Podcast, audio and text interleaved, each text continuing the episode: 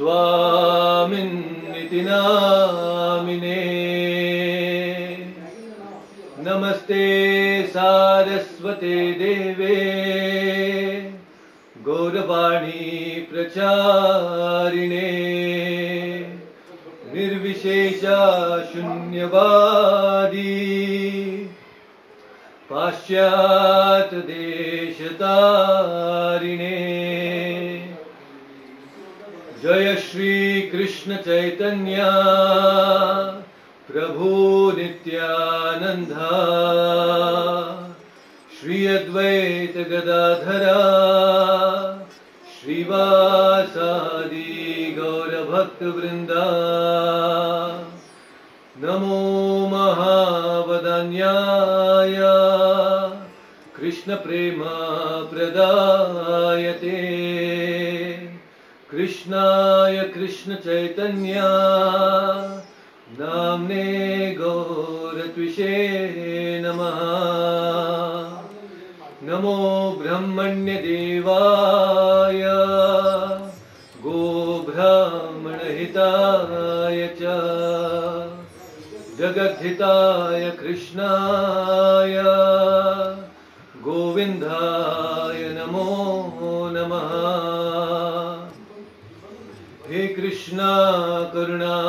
सिन्धो, दीनबन्धो जगत्पते। गोपेश, गोपिका कान्त राधाकान्त नमोऽस्तु ते।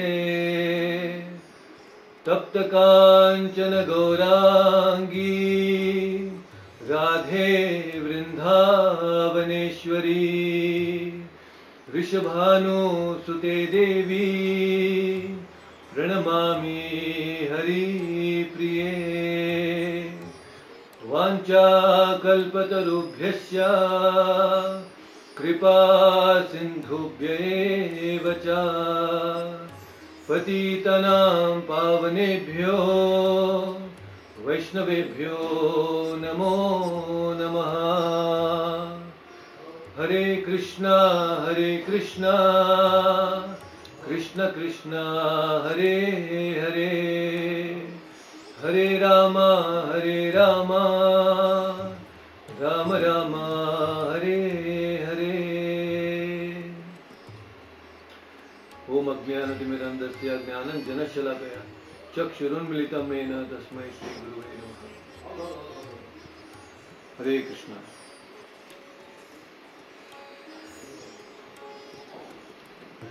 So Hare Krishna everyone, welcome back all of you to the Bhagavad Gita study circle. I welcome everyone here on StreamYard and also uh, wonderful devotee joining us on uh, YouTube. So please make your presence felt by giving some comments there, leaving some comments and let me know your presence and uh, that will be really very nice. I'll be glad to have all of you here. I'm already very happy to have all of you here today. So we have some very interesting discussions today.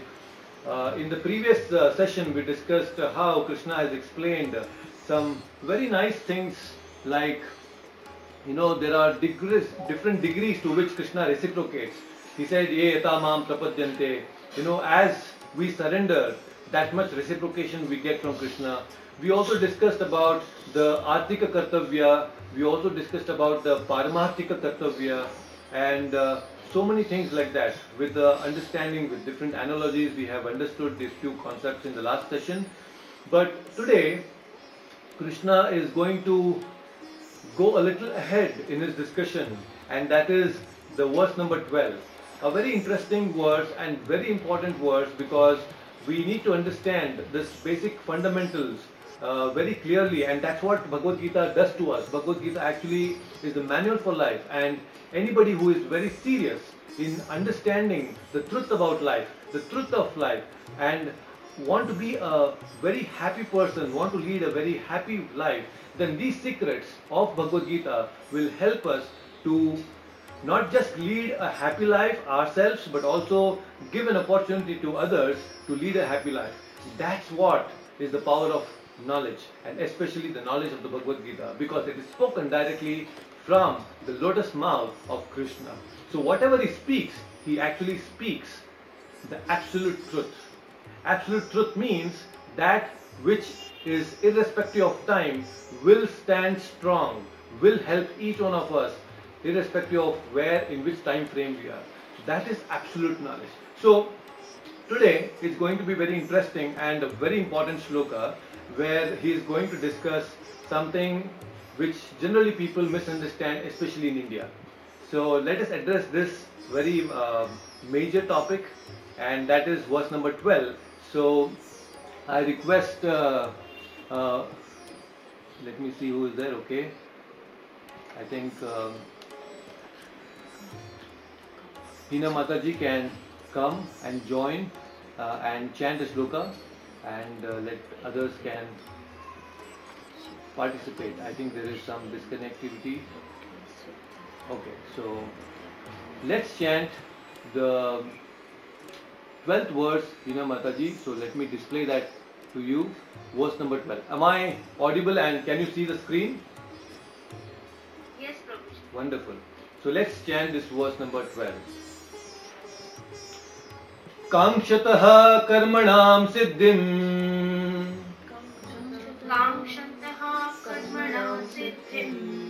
यजन्त इह देवता।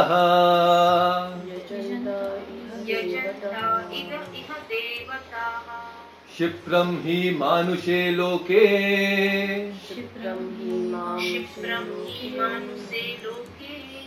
सिद्धिर्भवति कर्मजा।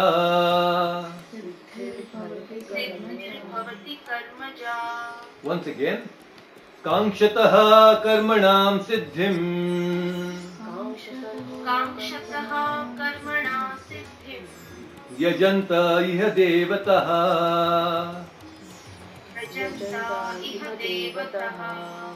क्षिप्रं हि मानुषे लोके। क्षिप्रं हि मानुषे लोके सिद्धिर्भवति कर्मजा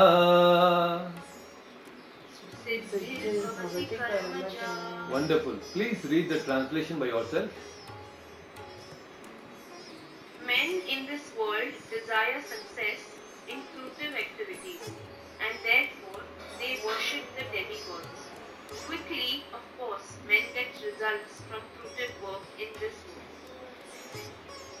Thank you, Mother. Hare Krishna. All right. So this is a very interesting shloka here now. So Krishna is saying in this 12th verse, kankshataha means to desire. Karmanam siddhim. Siddhi means to acquire. Once you get the result, the fruit, that is siddhi. So, yajanta iha devataha.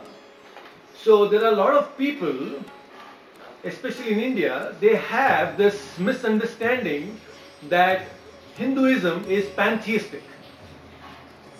So if you go to the West or maybe you go to some uh, extreme Eastern countries, many people think that Hinduism is pantheistic. That means there are a lot of gods. People worship a lot of gods in India.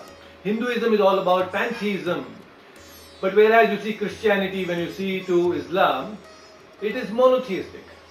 But it is not true that Hinduism is pantheistic.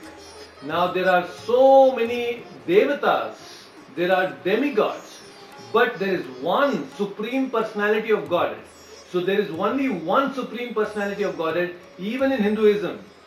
Of course, Hinduism itself is not a Vedic word. Hinduism is a very recent word that is given to us. But actually, this whole culture, this Vedic tradition is called Sanatan Dharma. It is nothing called as Hindu. There is no word in the Vedas or any scriptures where it is mentioned as Hindu. Hindu is not a word at all. But now, why people say it is pantheistic is because there are so many devatas people worship. Now, in India especially, every day of the week, people go to different temples of various devatas. Like Monday they go to Shiva temple, Tuesday go to Ganesha temple, Wednesday, I don't know because I really don't worship the devatas so much. You must be much aware of all these things. Like Friday go to Lakshmi Devi, then Saturday go to Srinivasa Govinda. You see there is every day different different devatas and there are about 33 crore devatas that is being mentioned. Now you can imagine all these devatas, Krishna is saying, Iha devataha.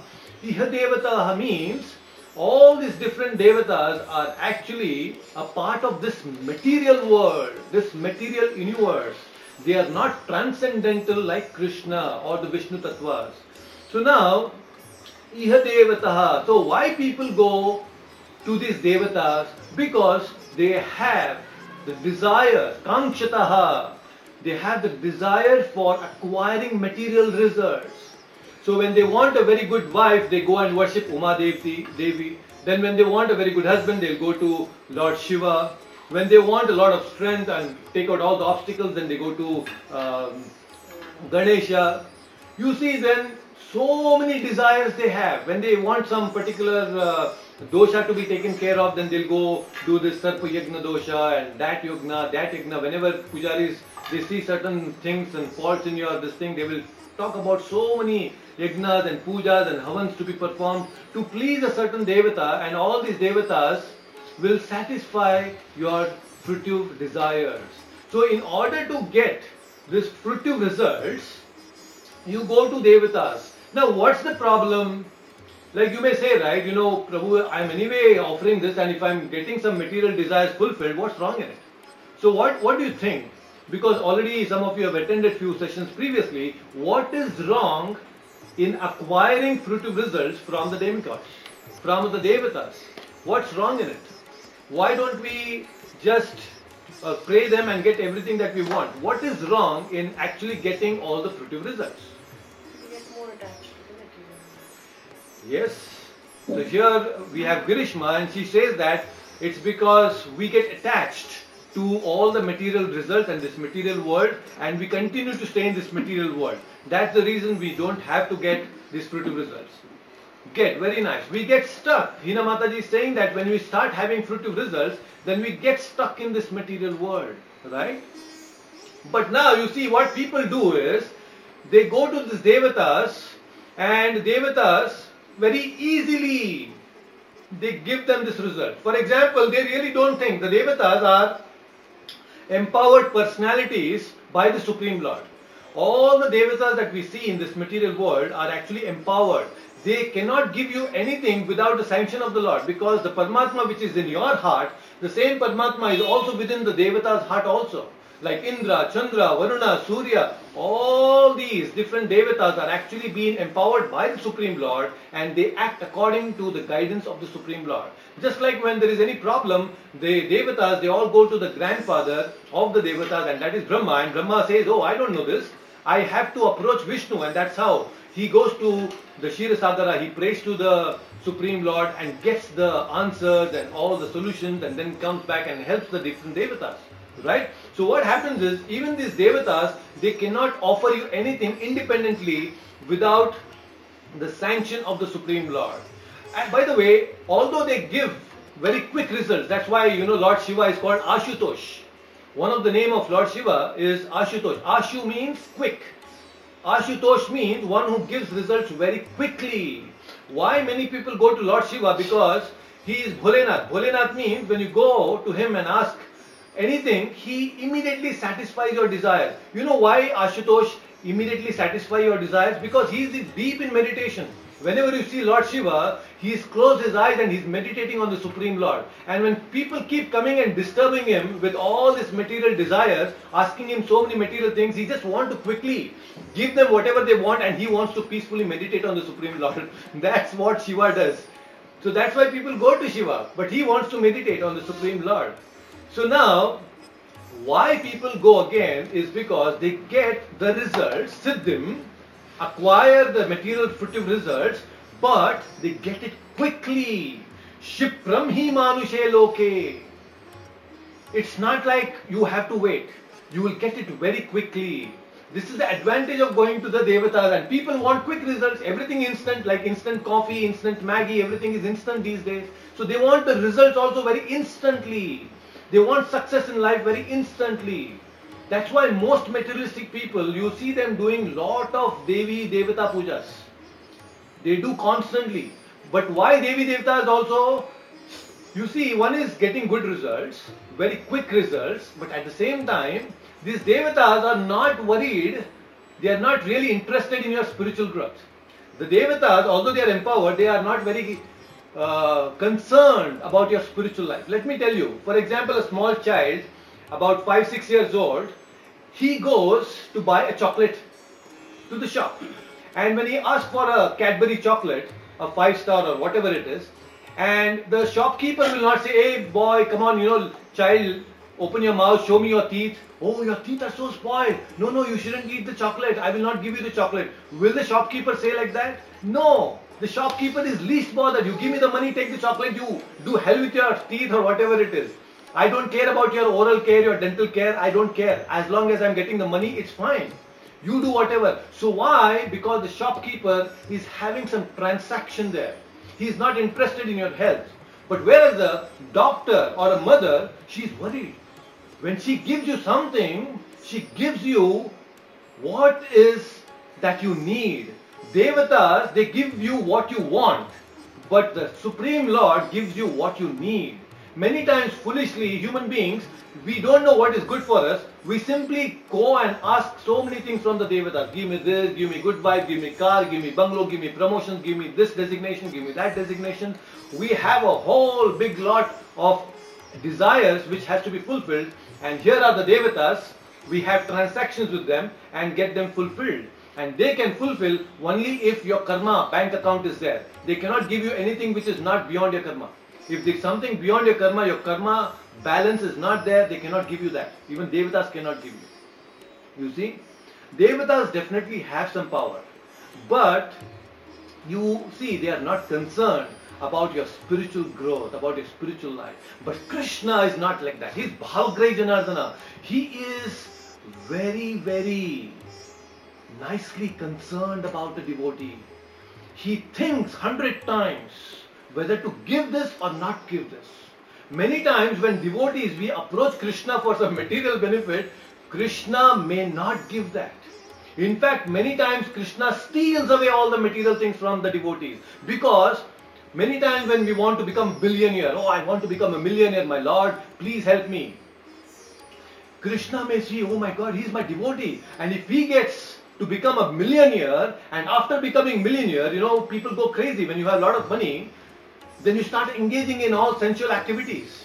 So when that happens, it leads to forgetting Krishna, and Krishna doesn't want that. Because after so many lifetimes, a soul has come closer to Krishna and has accepted his service. He's doing some bhakti towards him. So Krishna will not like anybody, especially his devotee, going away from him. So he's very concerned. If by giving any material desire, by fulfilling a desire, if this devotee is going to go away from me, then I'm not going to sanction. That is the concern. Why? Because he loves us.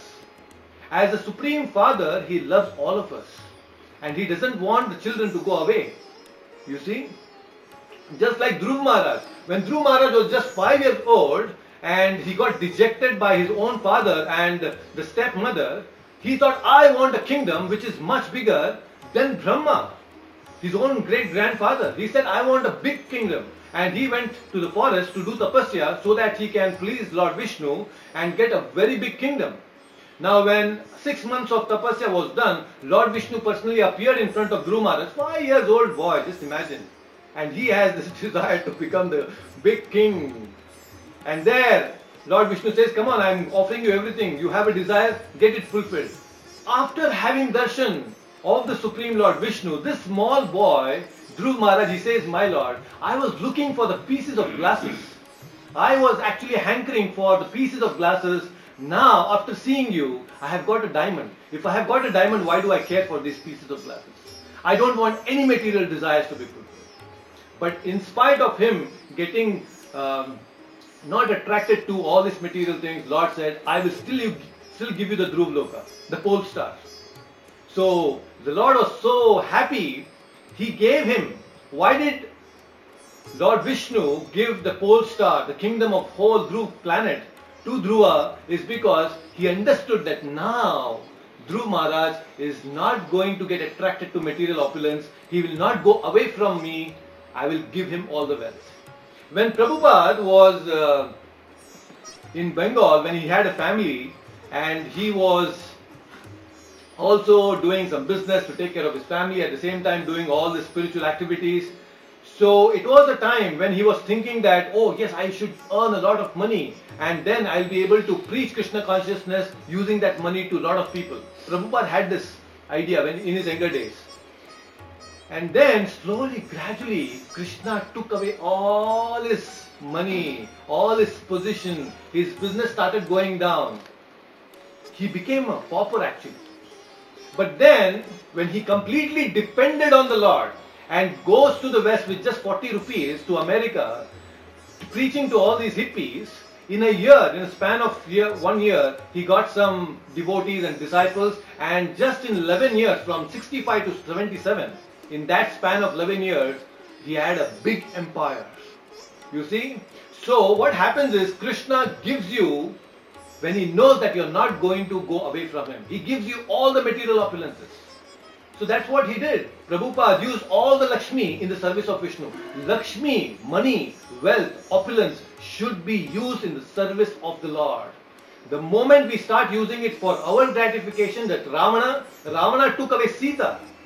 And what happened to Ravana? Because he took away the opulence, Mother Sita, Lakshmi Devi, he had to face death. So when we want to enjoy wealth ourselves, only for our satisfaction, then it's a big problem.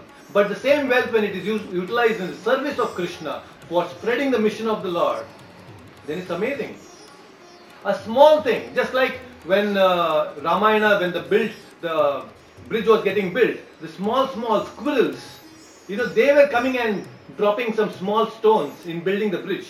Even that was noticed by Lord Rama. So today we have a wonderful place here.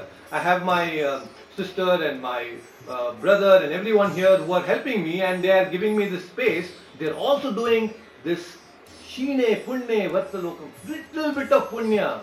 Little bit of contribution to Krishna consciousness and it's wonderful. What an amazing result they will get. It is going to go in the permanent spiritual account which will stay there. It's a seva that they are doing. Right? So why I'm saying this is Shipram, when people go to Devatas, they get very quick results. But what is good, what is not good, the Devatas are not concerned. Why? One reason people don't go to Krishna for worship is because Krishna doesn't give Shipram results. he doesn't want to give you results very quickly. He waits patiently for his devotees.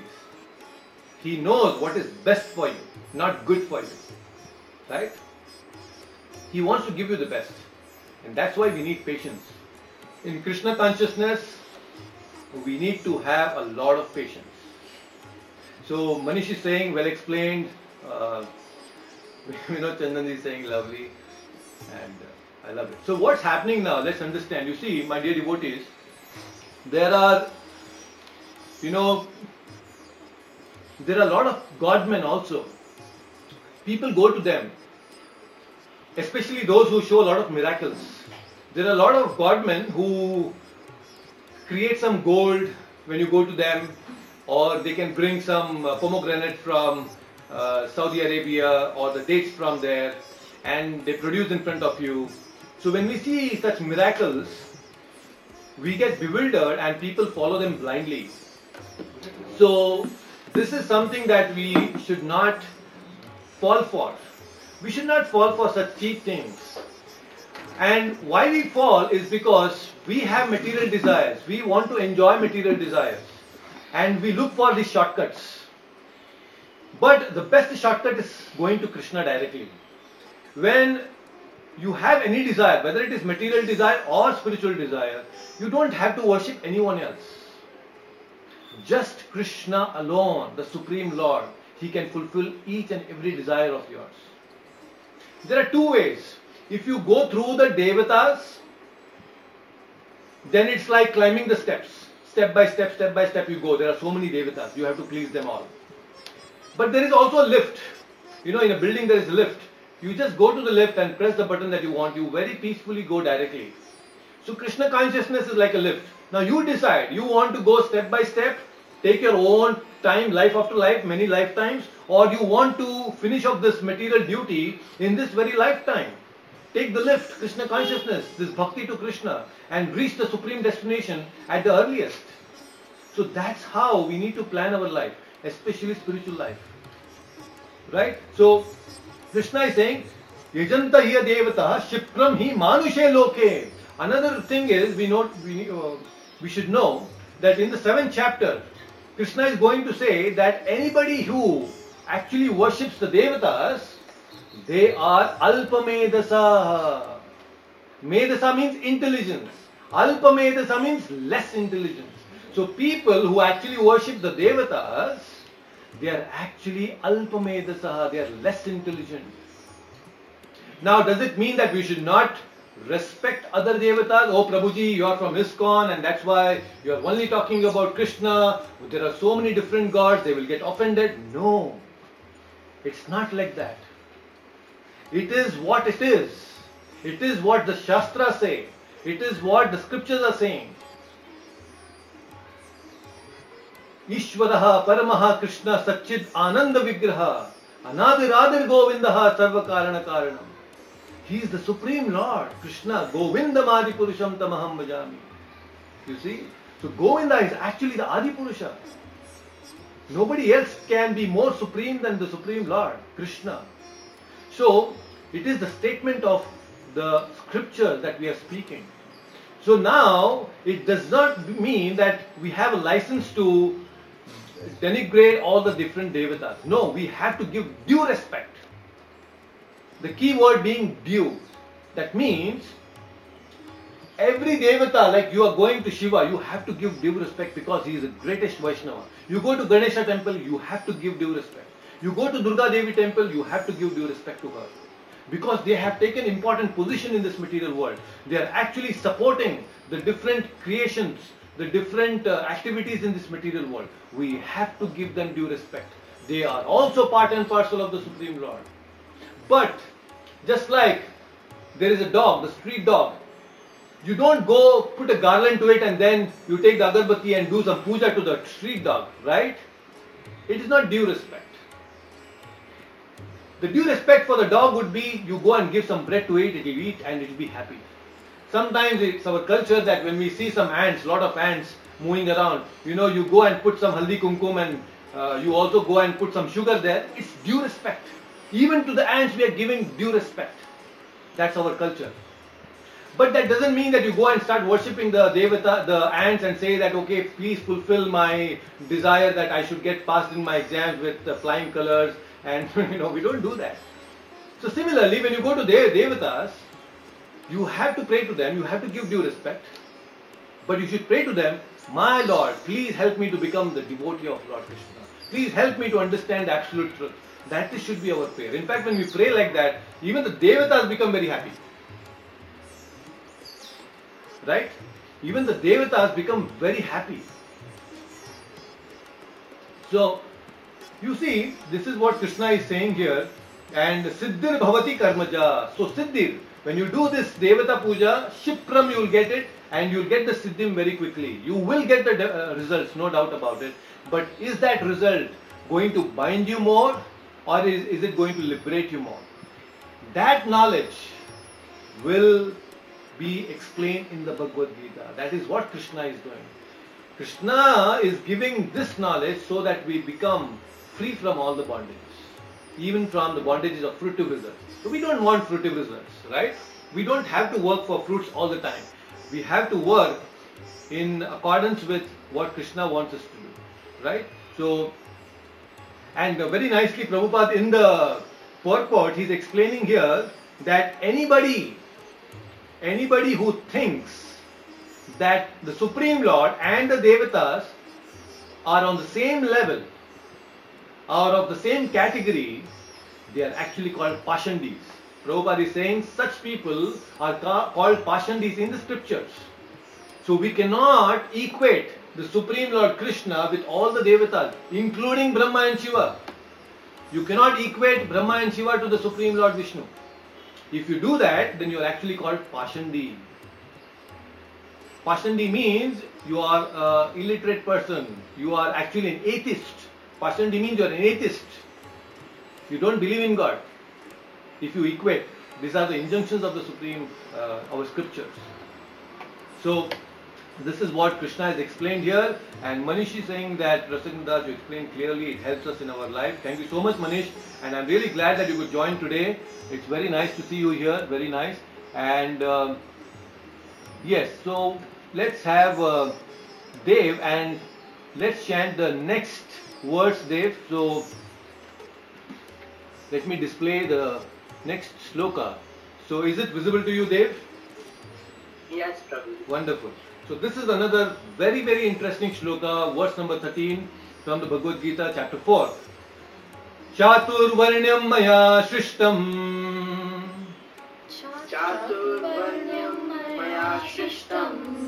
गुणकर्म विभागशः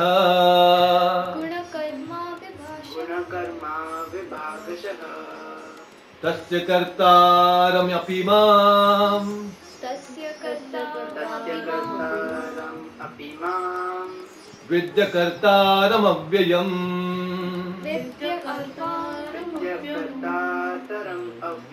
Once again, चातुर्वर्ण्यं मया सृष्टम्।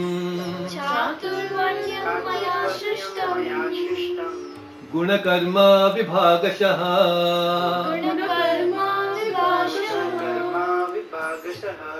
तस्य कर्तारमपि माम्। വിദ്യകർത്താരമവ്യയം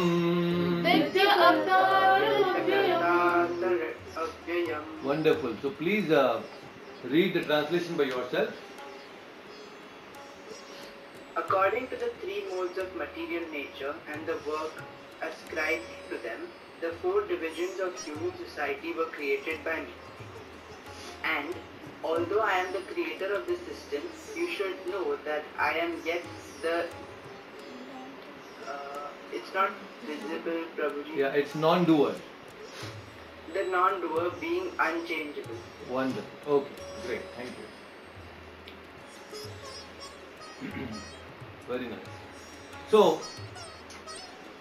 very uh, interesting shloka, and I think uh, this is uh, one thing that we need to understand. It's a very, um, uh, very important thing that uh, especially the leaders of the society should know, the leaders of the nation should know. This is a very clear instruction to the leaders given by Krishna directly. So here he is saying that Chatur Varnyam Maya Shrishtam. Chatur Varnyam. Like there are these four divisions which I had explained earlier also and I used to keep telling you that yeah we are going to come to this shloka in the fourth chapter. So here Krishna is talking about Chatur Varnyam. What are this Chatur means four. Chatur Not Chatur. Chatur means intelligence, cunning. Here Chatur means four. Cha- Chatur Varnyam. Varna. There are four Varnas and four ashramas. So this whole Vedic society was designed in such a way that it was divided into four things. Which are the four Varnas? There is Brahmanas, Kshatriyas, Vaishyas and Shudras. So even in the Purusha, Purusha Sukta it is said ब्राह्मणोऽस्य बाहुराजन्य कृत ऊरु तत् यद पदभ्यागम शूद्रो अजात so what does it mean in the universal form the virat roop of the supreme lord this four varnas are existing the head or the mouth representing by the brahmanas the bhuja represented by the kshatriyas and the belly region which is represented by the vaishya the business class and then the Padbhyam, that is the feet or the legs represented by the Vaishyas, the working class, Shudras. So the Bhujas or Kshatriyas are actually the administrative class. The intellectual class are the Brahmanas. So now Krishna is saying that Maya Shrishtam, all these four Varnas are created by me. And then there are four ashramas also. Brahmacharya ashram, Grihastha ashram, Vanaprastha ashram, and then there is this sannyas ashram. So what are ashramas meant to be? Ashramas are systematic elevations or progressions in our spiritual commitment with respect to time. In life, in the first 25 years, uh, student life, that is brahmacharya life, and in the next 25 years it is grihastha, and then vanaprastha, and then finally you get into the final stage that is sannyasa. So as per your time frame, your age, your systematic progression of spiritual commitment is increasing. Right? So this is what is called ashrama. And then there is four varnas. Now four varnas when we talk about it's extremely important to know that these four varnas, Brahmana, Kshatriya, Vaishya and Sudras, these are based on the psychophysical nature of an individual. So these four varnas are not a controversial thing as projected by the modern society, especially after the British rule. So now Krishna is very clearly stating here, it, these four varnas are guna karma vibhagasa. So these four, Brahmana, Kshatriya, Vaishya, Shudra, is not by birth. This is not by birth somebody becomes a Brahmana. It is not by birth somebody becomes a Kshatriya. It's a false notion. Many people, especially in my own caste, I see people calling themselves as a Kshatriya, but they have no qualities of a Kshatriya. There are no such gunas, characteristics of a Kshatriya. So, that is why we should not think anybody to be a Brahmana Kshatriya based on the birth. Uh, engineer's doc, engineer's son will not become engineer just by birth. He has to go to uh, engineering college, understand, get the certificate, he will become an engineer. Similarly, a doctor, a doctor's son or a daughter will not become a doctor automatically just by birth. They have to go through all the necessary educational systems, acquire the knowledge, then they become a doctor. So similarly, a Brahmana or a Kshatriya is characterized by the inclinations they have, by the kind of guna they have, the default settings, psychophysical nature each one of us we have. So this is what is missing today. Many people don't understand what they really want to do in life and there is no direction. So now Krishna is saying Maya Shrishtam. So anything that is God done or created by God is natural. That's why when we see all the beautiful things in the nature, we call, oh, it's a natural thing. It's a natural thing. And anything that is man-made, we call it as an artificial thing. It's an artificial creation. So there is a natural system designed by the society, of the society by Krishna, and there is an artificial system created by man. And these artificial systems have created havoc in the society. In the name of feminism, in the name of racism, in the name of so many isms, they have created divisions and there is so much of chaos. And then the caste system that was introduced, this Harijan and uh, the SC and the ST and the lower caste and this caste, in India, this has become a big chaotic situation and there is, it's a political thing actually and people have taken undue advantage of this caste system. But we should know very clearly that that is not what Krishna is referring to here. This caste system given by Krishna is a universal thing. It is not just in India. For example, there is an intellectual class, the Brahmanas. Do they just exist in India? No, you go to the USA, you go to UK, uh, you go to Russia, you go to Australia, you will find Brahmanas who are intellectual, who are scientists, who create new things, who are content generators. They constantly write books, they have so many things to do. So they are contributing intellectually to the society. And this class of Brahmanas are all across the world. So Brahmanas exist everywhere. Intellectual class of people exist everywhere, even in Africa. Right? Then you go to Kshatriya. Kshatriyas also. You see there is defense everywhere. There is military. Every country has its own defense systems. There are soldiers. Right? So there is defense who are uh, like US, UK, any country, they have their own defense systems. So Kshatriyas are also there everywhere, administrative class, who take care of the different administration of the country. So there are Kshatriyas everywhere. We cannot let go of these people. Then what about business people? You see businessmen across the world, right? Businessmen are not just in India. And then finally there is working class, Shudras. They're also working. Working class. You go to America, there are janitors there also. There are people who work uh, construction workers and this workers, all factory workers, you will find them everywhere. So this division of the society is everywhere properly there, given by Krishna. This is the natural system.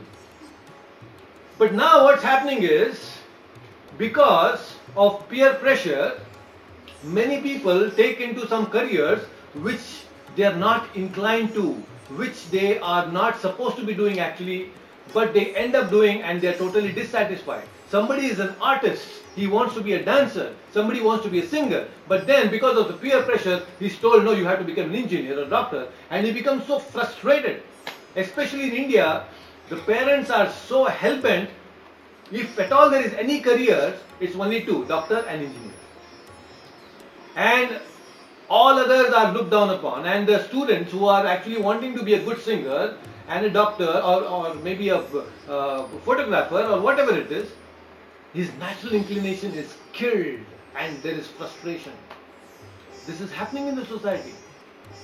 So this is not right. There is so much of frustration that is building up because of not identifying the right varna. Whether it is a man or a woman, we should know what is our varna, what is our natural inclination. Extremely important. Because as long as you don't know what is your natural inclination, you will be dissatisfied. And people are dissatisfied.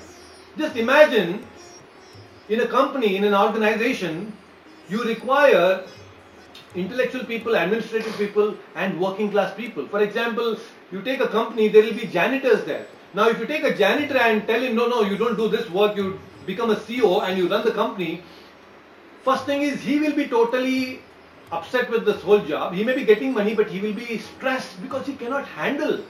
It is not his cup of tea. He cannot. okay, cup of coffee because, but not even cup of coffee because it's cup of milk because we don't drink tea and coffee in ISKCON. So you see, it is not just his uh, way of working.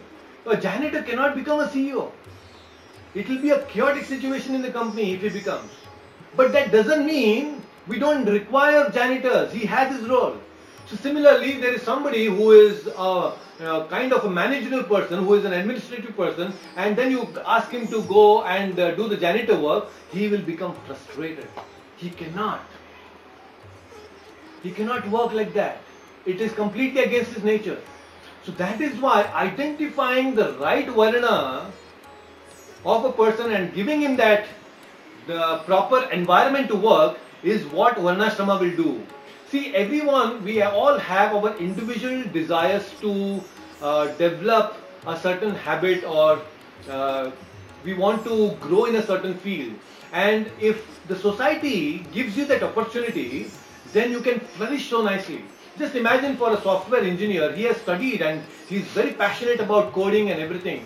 And if he finds an environment, an organization which actually supports his ideas and he starts experimenting all his ideas there and he flourishes more. He wants to do more. And he's happy with the work. He earns a lot of money, at the same time he's enjoying his work. Right? Why? Because it is his inclination. So similarly, we should also identify our uh, inclinations. And if we don't do that, then there is a problem. So Krishna is saying, Guna Karma Vibhagasa. Guna means character. Karma means competence. So we need both. We need to have competence in a certain field and we also need to have guna, character. Now just imagine there is a doctor who is very competent. He takes up any case, any operation, any surgery he does, 100% success. Right? He does all these things perfectly. A doctor does a lot of things very nicely. But just imagine he's very competent to do surgeries, but when he's doing surgery, he actually takes off one of the kidneys. You know, he takes off one of the kidneys from the patient. Now, what is the character? So, we need to have both. You cannot give away one thing. If you want to run this society peacefully, nicely, then both guna and karma are required. You need to have competence, you need to have good character. That is very much essential. But today that's not happening unfortunately. You just compare, let's have some uh, comparative analysis just to give you an idea that how the Vedic society was functioning and this was just about say uh, 300 years, 400 years ago. This Vedic society was quite intact in India. So let's take few parameters. I just want to explain few of them. For example, time. Now time is a very important resource. Time is a resource which is so valuable that once gone will never come back. So let's see this resource time from the Vedic perspective. Now, in the Vedic perspective, majority of the people were doing agriculture. Most of the work was uh, farming, and you see, even if we take two produce a year, you know, two harvest a year, which is quite a big thing. Now, for to get a harvest, it takes about three four months, and another harvest about three four months. But whenever you want a farmer wants to harvest, the first 15 days and the last 15 days are the most busiest because first time he need to do those tilling and sowing the seeds and all those things it takes some time and in between it's quite comfortable it's quite easy. And uh, even when he's doing the tilling and sowing the seed it's about 8 hours or maybe max 9 hours in a day. Now if you take the first 15 and last 15 days it's about one month. He works nicely very hard. And rest of the time he's focusing on krishna consciousness. He's actually focusing in developing his spiritual life. Right? Now similarly another harvest he will spend another another uh, one month and pretty much pretty much about in a year he is getting 10 months for himself. And he has good food he has a lot of crops he can exchange that for his uh, day-to-day thing. So much time was there. What a wonderful thing it is. Now people don't have time in the modern society. The Prabhupada used to say the greatest disease of the modern man is no time. People say anytime you call them for a function to attend a lecture or anything like that, no time. Prabhuji, हमारे पास time नहीं है. This is the modern disease. No time, no time. Anytime you call. Not for us, for your own self-development, if we call them, they don't come. Why? Because no time. It's a disease of a modern man. So let's see now. You see why there is no time? Because a modern man is busy going to the factories, he's busy going to the companies, and there is so much of commute. Now, in the olden times, you don't have to commute. You just step outside the house and you are there in the agricultural field. You are there, right there in your field. You don't have to commute. But if you go to the metros, you'll see you'll spend at least uh, one and a half hour, two hours in commuting and again back. So about two to three hours you're spending in commute and at least you have to work for 10 hours in the company, minimum 10 hours. So, so much of time is going in commuting and working like hogs in the companies. Where will you have time? For yourself. And how many leaves do you get? Hardly any leaves. So 5, uh, 10 or 12 maybe in a year and weekends. So 5 days in a week you are just slogging and slogging and slogging. So where do you have time for yourself? Where do you have time for your family? So time is definitely taken away by all this modern. You're giving your valuable time to the companies and making them rich. You're working for them and making them rich. So that is what is happening. We are trading our time for money and this money is not giving us happiness or true happiness. Right? So this is the problem. So time wise, definitely Vedic culture was, Vedic society was much ahead. You had so much of time for yourself. So peaceful you were. Now, let us take about employment. In terms of Vedic time, let us take employment. You see, the moment a child reaches about 9 years, 10 years, he is already assisting his fathers. For example, if the father is a Brahmana and he is going to house to house and perform yagna, so this child at the very young age, about 9 or 10, he is going and assisting his father and in the process, he is learning through osmosis. Just by seeing his father working in a certain way, he is learning. And at a very young age, he is actually becoming a contributing member of the society. So where is the question of unemployment? So right from the young age of 9 years, 10 years, the family members, the children actually became the contributing members. Children were not looked like burden on the society. Today's parents, they think that children are burden. But children are never burden. You see, in the Vedic society, it was so nice. They were engaged properly. There was no question of unemployment. And then he becomes expert in that field when he grows about, say, 20 years, 25 years, and he takes on his father's business. The same thing with the Kshatriya, the same thing with the Vaishya, and the same thing with the Shudra. They are trained properly, they are trained nicely in a way where they are nicely taken care of about their employment. So this is how children were not looked down as a burden. But today, children are looked down, they are called as a burden. It's because education is taking away so much of money. Parents have to put lakhs and lakhs for education today. You see?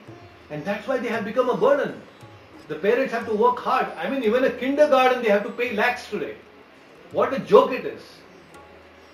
And you see, in the olden times, they used to have so many children. Our grandparents used to have about six children, seven children, and maybe sometimes ten, and if they lose one or two children because of some natural death, they wouldn't mind. But today they just have one child, two child, and they are also not very healthy. You see, this is what is happening. It's very unfortunate situation. So employment-wise, Vedic culture was much, much, much better. Now, there are many other parameters that we can think about. Even relationships, if you take, amazing thing. You know, Vedic times there was so much of bonding between the people because you had so much time to spend with your children, your wife and husband. There was the festivals mean, you know, everybody is together and celebrating. But today, because of nuclear families, there is so much of division that has happened. You see, this industrialization has broken us so badly. Earlier, there used to be one big family and everybody used to be a contributing person. And here, you know, there used to be one mixer grinder or maybe one washing machine. But today, when they have divided the families, the industries have made a lot of money because now they don't have one washing machine. If there are three brothers, they'll have three washing machines, there are three mixer grinders, there are three fridges. So this is how this industrialization has made people, they have divided the people and they have conquered all their money. They have taken away the money from the people and they are taking money from the people. There used to be one big farmland, they have divided that land and now they are destroying that land. So these are all wrong things. So Vedic society was very, very nicely designed. That's why it's a natural system.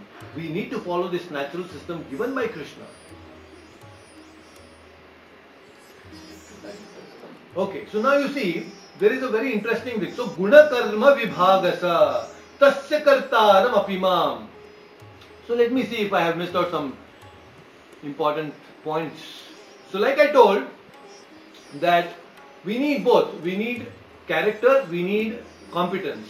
So this is what this Krishna's uh, natural system will give us. It will give you that uh, environment to build your character, but today that environment is not there, especially for children. In the name of education, actually the schools have become slaughterhouses. The schools are slaughterhouses. They are assassinating the character of the children.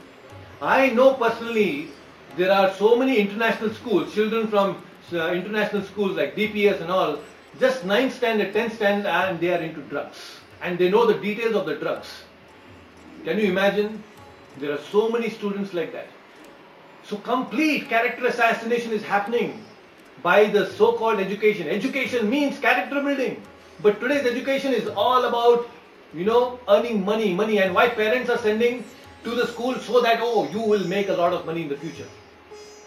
They are not worried about what will be the character of a child, but they are worried about how much more money can I get or you get. Because I am investing so much money in your education, you have to work hard, you have to slog very hard, and then you have to earn a lot and then give back to the parents. This is the expectation of the parents today.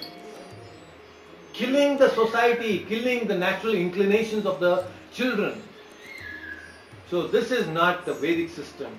This is not the Chaturvarnan that Krishna wants to give us. Krishna has created a wonderful natural system. So let's follow this. Let's understand this system. It's extremely important. Very, very important. So we should not go against this. Now, by the way, Krishna is saying that tasya kartaram apimam vidyakartaram avyayam. Now, although I have created this system of the Chatur Varnya, I am not part of this particular system. I am not involved in this particular system. I am aloof from the system. I have created this, but I am not influenced by this particular system. Now, it's not that Krishna sits and decides that, oh, this soul has to be a Brahmana, this soul has to be a Kshatriya, this soul has to be a Vaishya or a Shudra. No, no, no, no. That is not what Krishna's duty is. He has created a system, and based on our actions in the past, it is decided whether this person has to be a Brahmana, Kshatriya, Vaishya, or a Shudra. It completely depends on our past karma. It depends on our past karma. So Krishna has just created the system. So the system takes care of all these things. Right? So Vidyakartaram Avyayam. So he is completely aloof from all these changing things. So in this lifetime I may be a Brahmana, in the next lifetime I can become a Kshatriya, in the next life we don't know, it keeps changing. So although I may be born in a Kshatriya family, but my inclination, no, I can be a Brahmana. Right? So I think this is one very important thing that the teachers, if not the teachers, especially the parents, at least the parents, should identify the psychophysical nature of a child right at the beginning stage. You know, when the child is just about 5 years to 10 years, this is a good time phase to understand the natural inclination of a child. If we can do that as parents, identify the psychophysical nature and accordingly give direction to the child, he will be extremely successful, he or she. They will be extremely happy in what they are doing. But today, because this is missing, the children are frustrated. If just imagine if the children are so frustrated, what can be, uh, what happiness can we expect in the society? Children are supposed to be a source of joy. But today you see they're carrying so much of burden, you know, a huge weight on their shoulders, carrying the big, big bags and going to the schools and simply mugging up, mugging up, mugging up, putting all that stuff here and just vomiting during the examination and they are called intellectuals because they get 90 95%. No, that is not intelligence. Character building is real intelligence. If we cannot do that, then what's the point? Because there are so many competent people. I have already given you the examples earlier that like Tiger Woods, you know, like Bill Clinton, great, great people, achieve big, big positions, but just one big mistake, character flaw, and then you're gone. You're gone. We know what happened to them, right? Society will not forget. They will not forgive for our mistakes. That's why we need to have a very strong character, especially in the children, so that they grow as a very strong individual and they can be a contributing to the contributing members of the society. So let's uh, take this verse very seriously. We should know what is uh, this Chaturvarnya and we should identify our Varna. We have discussed this previously also that how we can do uh, this uh, understanding and analyze our own Varna. Where do I fit into? So you can do certain exercises like in a day, how are you spending your time? Most of your time is going where? Are you creating something? Are you uh, trying to control people? Are you trying to uh, do business with something? Or all these things you need to identify, your inclinations. So you see in a day, where is your thought involved most of the time? And based on that, you need to incline and give direction to yourself and to others also, especially your children. Right? So, if there are any questions, you can leave them in the comment section. And uh, let's go to the next verse. I think we can cover a few more very, very interesting verses. So, let's see what Krishna is going to say in the next 14th verse. So, we have. Uh, so let me call Vinod Chandanji. You can unmute yourself and let's uh, chant the next verse. That is 14th verse. I hope the screen is visible to you, Vinodji.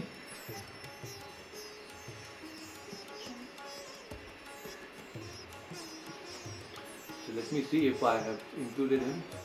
Yeah. Okay. Yes, I can see. I can see. Okay, wonderful, very nice.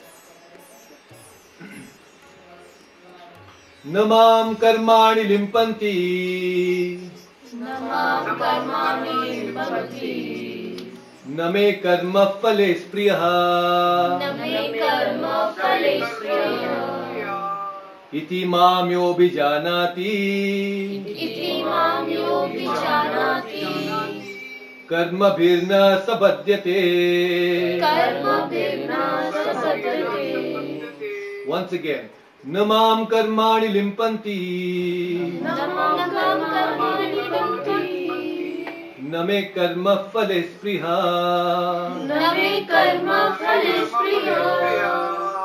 इति माम्योऽभिजानाति इति मां यो विजानाति कर्मभिर्न सबध्यते कर्मभिर्न सपद्यते Wonderful. Please read the translation by yourself. There is no work that affects me, nor do I aspire for the fruits of action. One who understands this truth about me also does not become entangled in the fruitive reactions of work. Thank you so much. Very nice. So, uh, I also have a live audience here, so it makes it even more enlivening when uh, they are all chanting together. So, I'm sure you must have uh, also had this uh, background sound of them chanting. So, it's really nice when there are a lot of people chanting the slokas together. So, wonderful. So, now this is another very interesting sloka. So, let's see what Krishna is saying in this श्लोक न माम कर्माणी लिंपंती so it's very nice that Krishna is saying here there is no work that affects me so actually it is said that Krishna has no work I have told you that नतस्य कार्यम करणम च विद्यते Krishna has nothing to work Krishna has no work he is only work is to enjoy with his devotees So there is no work that is there for Krishna. But Name karma spriha. Just because he has no work, we should know there is something called as abhinivesha. Nivesha means to expect. Abhinivesha means to not have any expectations. Like earlier Manish said here very nicely that if there is no expectation, then it is nice. You know, you get hurt a lot when there are a lot of expectations from people, right? So, Krishna is saying here, we should become free from all these expectations. Let's understand this a little bit more in depth.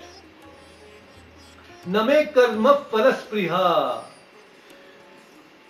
You know, when we build a house, very big house you have built, a very nice house, and in that big house, there is someone who comes and tells you, oh yes, you have built this big house, but this small room in your house is built by me. You know, if somebody tells like that, you are hurt.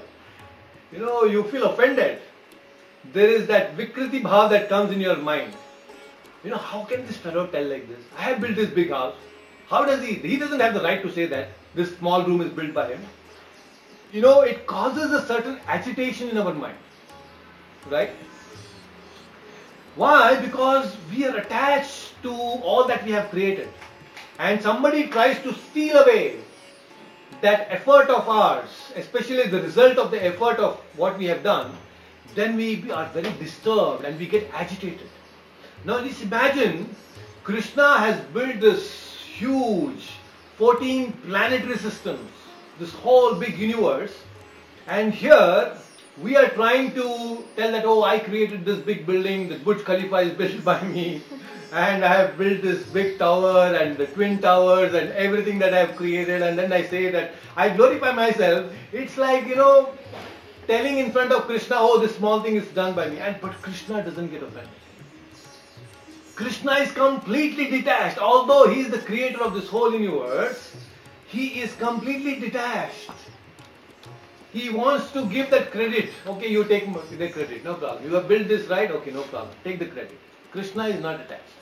Abhinivesha, no expectations. So Krishna is saying that anybody who knows that I am unaffected by any type of work, she will also, just by knowing that Krishna is not affected, just by knowing that, he will also not get affected by the work. Or the fruitive results. You see, he's saying this there is no work that affects me, nor do I aspire for fruits of action. One who understands this truth about me also does not become entangled in the fruitive reactions of work. See, it's a secret. If you want to become free from the material desires and the fruits of action, you should just know that Krishna is unaffected by all these things. If you simply have the faith that yes, Krishna is unaffected, that itself is good enough for you to come out of your aspirations of fruitive desires. Just see. This is the advantage of coming in contact with Krishna. When you start contacting with Krishna, the transcendental personality, all your material desires will vanish gradually. This is the advantage of doing bhakti. So, so wonderful. It's a wonderful secret, right? Krishna is unaffected. Just imagine now, why is he unaffected? Just like a child. You know, a child is building a very nice sand castle. You must have seen, especially those who are staying close to the beach in Mumbai and other places. You see, many children, they go and build sand castles.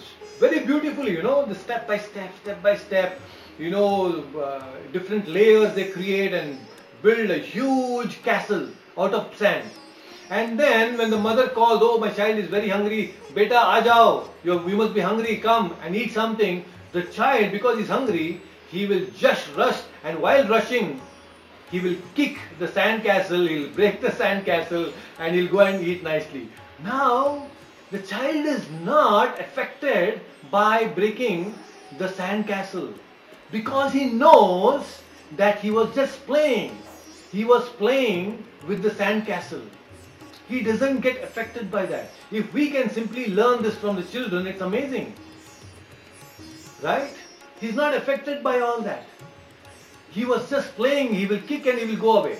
He created, he destroyed, it was a play and it's all done. So for Krishna also, creating this material universe and then destroying this material world is like a play. He is simply playing. He is not affected. If a child cannot get affected by breaking the castle and building the castle, how can Krishna, the Supreme Lord, get affected by creation of uh, this world and the destruction of this world? Right? So this is how we should also become like a child. We should not get affected. We should do our duty, whatever is being uh, given to us by the Lord, as per our varna, but do not expect anything. Just do it like a play. That's why you know many times people say life is like a game. You need to play it well, right? So if you want to play this game of life nicely, you need to have knowledge of the Bhagavad Gita. Then life will be like a game. You will play it nicely. Why people are unable to play it nicely? Because they don't know this knowledge of the Bhagavad Gita. They're simply messing up with their failing in the game. This game you have to win. This lifetime. This lifetime you have to win this game of life. And what is the greatest victory? Going back to the spiritual world. Right? So Krishna is saying that we don't have to uh, become attached here, number one. And then at the same time, here Krishna is saying that we should know Krishna is reciprocal. Earlier also I had mentioned this. Krishna is reciprocal. He reciprocates. So to our desires he will reciprocate. So let's understand this Krishna's mercy and let's also equally try to reciprocate to Krishna. That will make us free. Many times, you know, when we talk about principles, principles are quite neutral. The principles of force are quite neutral, like for example, gravity. Now, the gravity, you stand on the top floor and then you throw a piece of cloth, you throw a piece of stone, any object, or you throw yourself. you shouldn't be doing that, but if you do that, we all equally fall because the law of gravity is neutral. It doesn't discriminate whether it is a stone, whether it is a person, whether it is a cloth. It will just pull you down, right? But when it involves a person, we deal differently. We we are not uh, neutral. We are reciprocal. People are reciprocal, but principles are neutral. So we may talk a lot of principles here, which are neutral, but actual dharma, especially when it's dealing with Krishna, is quite reciprocal. Dharma is very complex. It's not so easy. So, uh, Krishna is transcendental. Krishna is transcendental. You need to get attached to him and you become transcendental. This is the secret here Krishna is sharing. It's very, very important. And for that, by doing so, you will become free from your karmic bondage. The more you get attached to Krishna, the more you are becoming free from your karmic bondage. Now, for example, another very beautiful analogy I want to give you. People, because they don't understand this principle, they mess up with their life. You know, when you must have seen, especially in the olden days, people used to go on bullock carts. Now, when they're going in bullock carts, you know, there is a bull that is tied with a rope, and the rope is actually uh, crossing through the nose. You know, it's tied to the nose, the noose. So it's tied to the nose, and the driver, when he actually pulls the left side of the rope, and it pulls the left side of the left nostril of the uh, cow or the bull, then it actually moves left. It knows, okay, this is an indication that I need to move left. Then right, then you go right. Now, if the the bull doesn't understand this indication and simply continues to go forward, then what happens? Then the driver will whip. He will take a rope and he will whip. He'll get a nice beating and then he will go straight, again left or right. Similarly in life, when Krishna has given very clear indications, yes, this is what you need to do. Go left, go right, go straight. Just follow. Just follow this. If you don't follow, then Krishna will whip. Okay, now you will get this. Unless we understand what is right, what is wrong, Krishna is going to give whip. Maya is going to kick us again. So this is important. That's why uh, these principles are important to understand. We should know, we should get this direction. Right? So we have some more time Let me see if we can cover one more shloka. So I think one more shloka we will cover and then we'll open up for Q&A. So be open for Q&A today. We will have some time for Q&A. That will be really nice. So one more shloka for today. So let me call Uma Kumar. So you can please uh, unmute yourself and let's chant the shloka 15. Yes. एवं ज्ञात्वा कृतं कर्म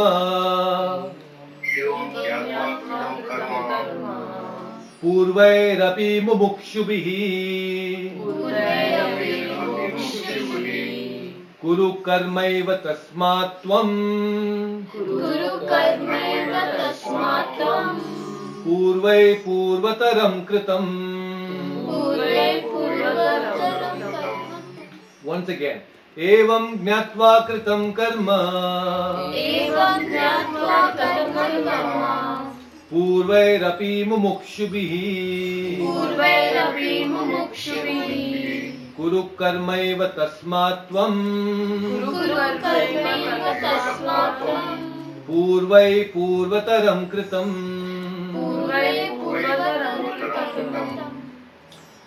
So please read the translation by yourself. All the liberated souls in the ancient times acted with this understanding uh, and also and so attained liberation. Therefore, as the ancients, you should perform your duty in this divine consciousness. Wonderful. Thank you so much. So, this is another very interesting shloka. So, here Krishna is giving a reference to Evam Gnatva Kritam Karma Purvai Api Mumukshubhihi. So, he is saying that there were a lot of people in the past who have already followed this path and they have become successful. Now, why is this question come? It's very important. Now, please understand in the chapter 3, there was the explanation given by Krishna where he explains, he says that it's better to do karma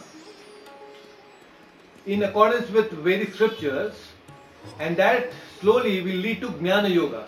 So, Arjuna must have had this question. Now, if Jnana is more important, why is Krishna pushing him to do all this work of fighting? If acquiring knowledge is what we are supposed to do, then why should he fight? Why he should be engaged in the fight, right? So that's why Krishna is saying here although there are a lot of intellectual people, evam jnatva kritam karma purvairavi mumukshubhihi means liberated personalities. What to speak of jnanis, even those who are actually liberated, mumukshubhihi, even they perform work for the welfare of the people. So again, it's a repeated work here that they are doing. It's very, very important.